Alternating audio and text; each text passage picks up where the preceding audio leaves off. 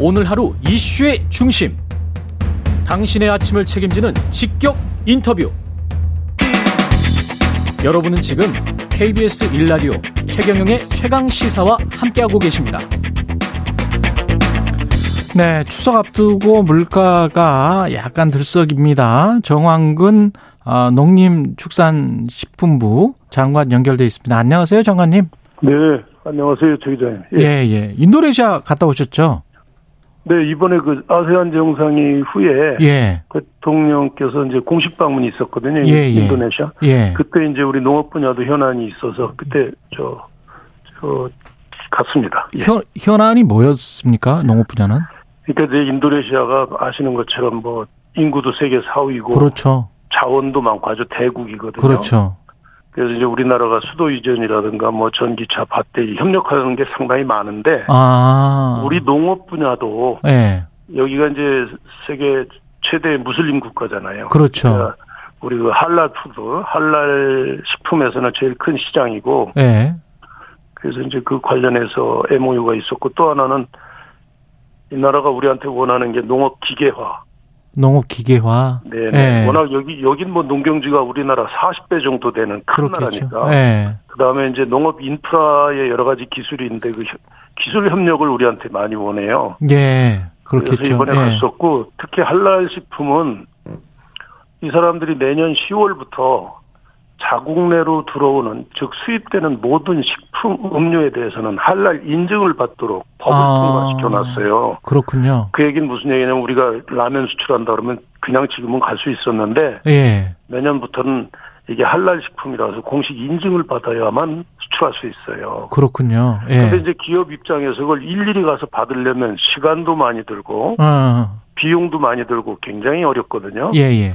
그래서 이제 우리 국내에도 할랄 인증할 수 있는 기관이 있기 때문에 예. 우리 국내에서 받아서 어. 받으면 그쪽에서도 인정해 주는 걸로. 인정 상호 인정할 수 있도록 어. 그래서 그 MOU를 이번에 체결을 했고요. 예. 협력하기로. 음.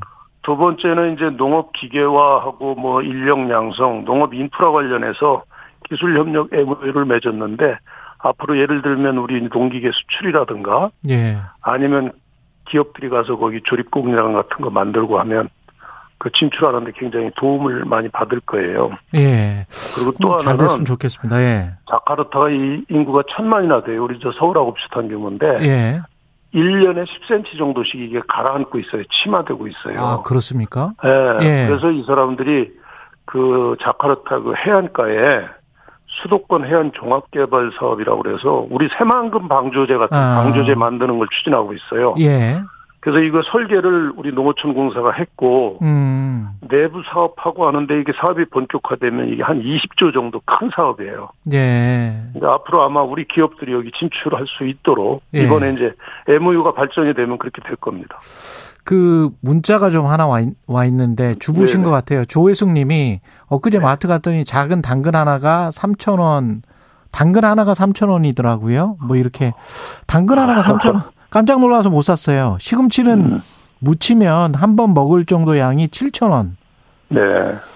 장관님 그 제발 밥상 물가 좀 잡아주세요. 이렇게 지금 조혜숙 님이 보내셨습니다. 네. 저희 지금 뭐 예. 가장 큰 현안입니다. 예. 대통령께서 어제 국무회의에서도 음, 우리 저 경제팀에서 열심히 하지만 특히 저 추석 물가 예, 관리 좀 철저히 해달라고 말씀 지시도 있었고요. 예, 그 물가가 지금 이제 작년 추석 이후로 쭉 안정세로 가다가 아시는 것처럼 금년에 기상재해가 사실 있을 때에는 다 있었거든요. 음, 그러니까 사실 우리 농업인들이 그동안 이제 기술도 많이 발전하고 정말 애를 많이 쓰신 거죠. 재해에 비해서는 그래도 피해를 어떻게 보면 선방을 우리 농업인들이 하고 있다 이렇게 보면 되는데 예, 그럼에도 불구하고 지금 추석 앞두고 지금 물가가 다시 농, 농축산물 물가도 전년 동월비 지금 2.3% 정도 올랐고 이거 오름세거든요. 예, 근데 결론적으로 말씀드리면 추석 전에는 매년 이렇게 좀 오르다가 예, 추석 지나면서 떨어지고 이게 반복되고 있거든요. 음, 일시적인 것이다. 일시적이고 이제 워낙 기상이 안 좋았는데 지금 8월 이후에는 8월 중순 이후에는 기상이 상당히 좋은 편이에요. 예, 그래서 이게 9월 넘어가면 10월부터는 안정될 걸로 보는데 그래도 이제 예를 들어 사과, 배 이거는 기본적으로 뭐 해외 수입되는 품목도 아닌데 이건 한 20% 정도 지금 감수가 예상이 되거든요. 예. 그래서 이건 가격이 좀 높을 거고 워낙 신선 채소는 그 뭐 품질도 다양하고 종류도 다양하고 하기 때문에 전체적으로 보면은 신선 채소도 지금 전년보다 가격이 많이 떨어진 상태예요. 지금 닭고기 정도가 지금 올라 있고 전년보다 소매- 떨어졌다. 예 오히려 전년보다 좀 떨어지고 있어요. 근데 이제 신선식품이. 특정 예. 어 전체적으로는 그런데 특정한 품목이라든가 마트별로 조금씩 차이는 있을 수 있죠. 그게 주부들이나 이런 입장에서는 왜 내가 먹, 먹는 것만 올랐지? 뭐 이렇게 생각하실 수도 있을 것 같아요. 그, 지금 장관님 말씀에 많고. 동의를 네. 못하는 분들이 꽤 있을 것 같은데. 그래요, 맞아요. 예. 그리고 이제 이게 매일 이제 우리가 접하는 품목이 신선 채소거든요. 예. 그러다 보니까 이 체감 물가라고 그래서 본인들이 느끼는 게 있어요, 소비자들이. 예. 그게 통상 우리가 수치보다는 좀 높게 느껴집니다.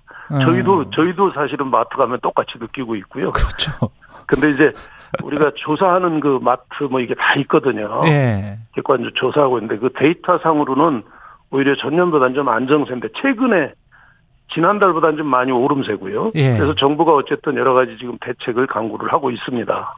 예. 그 어떤 뭐 신선식품은 수입이 불가능하지만 그때 환율이나 뭐 이런 것들 때문에 농산물도 수입 물가가 만만치 않아서 이거 잡기가 어? 어떻습니까? 예. 예, 그렇죠. 예를 들어서- 사료도 그럴 거고. 맞아요. 그러니까 예. 예. 를 들어서 우리가 국내에서 생산되는 신선 농산물만 먹는 게 아니고 예, 가공식품으로도 먹고 외식도 이렇게 하고 그러잖아요. 그렇습니다. 예, 근데 보통 가공식품의 원료의 70%는 수입 수입 그렇- 원료예요. 그렇습니다. 예. 우리가 워낙 경지가 좁다 보니까. 음, 근데 이게 이제 수입 단가 자체가 지금 상당히 올라 있어요. 예, 그러니까 국내만 물가가 우리는 사실은 선방하고 있는 거고 음, 유럽이나 미국 이런 데 보면은 우리보다 두 배 이렇게 다 올라 있거든요. 예, 그러다 보니까 수입 물가 자체도 지금 골고루 다 올라 있는 상태예요. 그러다 보니까 그게 가공식품에 반영이 되고 또 외식에 반영이 되고 이렇게 해서 소비자들이 느끼는 거는 좀 상당히 높다고 보고요. 예. 그래서 어쨌든 정부가 뭐 여러 가지 대책을 지금 추진을 하고 있습니다. 예. 한쪽으로는 또 소비자 걱정도 해야 되고 사실은 또 네. 농림부 장관이시기 때문에 농업인들도 많이 그렇죠. 좀 보살피셔야 되는데 네. 이번- 양쪽 다 해야 예, 되죠. 예, 이번에 벼 대신에 농콩 심었다가 네. 굉장히 좀 힘들으셨던 분들이 많은 것 같은데 음, 어떻게 그 어떤 언론에도 피해 구제- 많이 나왔죠. 예, 피해 구제 방법이 있습니까? 예. 이번에 예. 그 재해가 워낙 그 저 유례 없는 폭우가 있었잖아요. 예. 그래가지고 사실 뭐 충남, 전북, 그다음에 경북 일원에 아주 엄청난 피해가 있었고요. 예. 그래서 그 피해에 대해서는 마침 어제 우리가 중대본에서 의결을 했고 이제 추석 전에 농가 그 계좌에 각각 농가별로 입금이 되도록 돼 있습니다. 아. 그래서 추석 전에 다 이제 지원은 할 거고요. 아, 그래요? 예. 네, 그래서 그거 먼저 간단히 소개드리면 평상시 대통령께서 이틀 연속 재해 현장을 다녀오셨거든요, 그때. 예.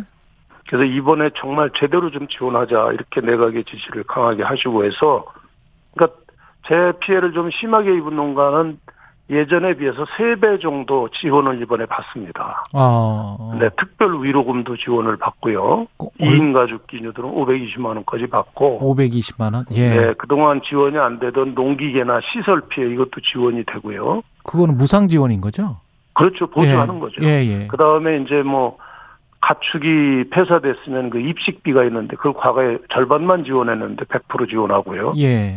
뭐 그런 식으로 해가지고 한 세 배 정도 지원이 되고요. 예. 지금 말씀하신 논콩 같은 경우도 이제 어떻게 보면은 새로운 전략 작물로 해서 국가 시책에 협조한 분들이거든요. 그렇죠. 예, 그래서 원래 전략 작물 직불제라고 그래서 헥타당 100만 원에서 250만 원 지급이 되는데 어. 이게 최종 수확을 전제로 지급이 되는 건데 이번처럼 재해가 있었기 때문에 음. 이거는 수확과 관계없이 파종만 확인이 되면 지급하는 걸로 했고요. 예. 그 다음에 재해보험도 가입하실 수 있도록 편의를 봐드렸고 피해가 입었어도 하여튼 재해보험이 되는 걸로 예. 그렇게 하고 이제 지금 말씀드린 그 여러 가지 그 위로금이라든가 대파대라든가 이런 걸 다 지원을 하도록 했기 때문에 예. 네, 딴 때에 비해서는 뭐 훨씬 많이 지원을 이제 하도록 이렇게 돼 있습니다. 또 문자가 하나 와 있는 게 이미숙 네네. 님이 저는 성환인데요. 성환이요? 예, 예. 그 지역 말씀하시는 것 같아요. 그- 성환이면 제 고향입니다. 아, 예, 배 예. 화상병이 심해서 네, 맞아요. 배나무 다 묶고 폐원 그 과수원을 폐원했다고 하시는데 네, 네, 네. 이병 병충해도 좀 신경을 써주시라는 말씀인 것 같습니다. 예. 예. 그 화상병이라는 건 예. 과수나무 자체가 예. 꼭 저 화상 입은 것처럼 예. 탄다고 그래서 화상병이라고 그러는데 예.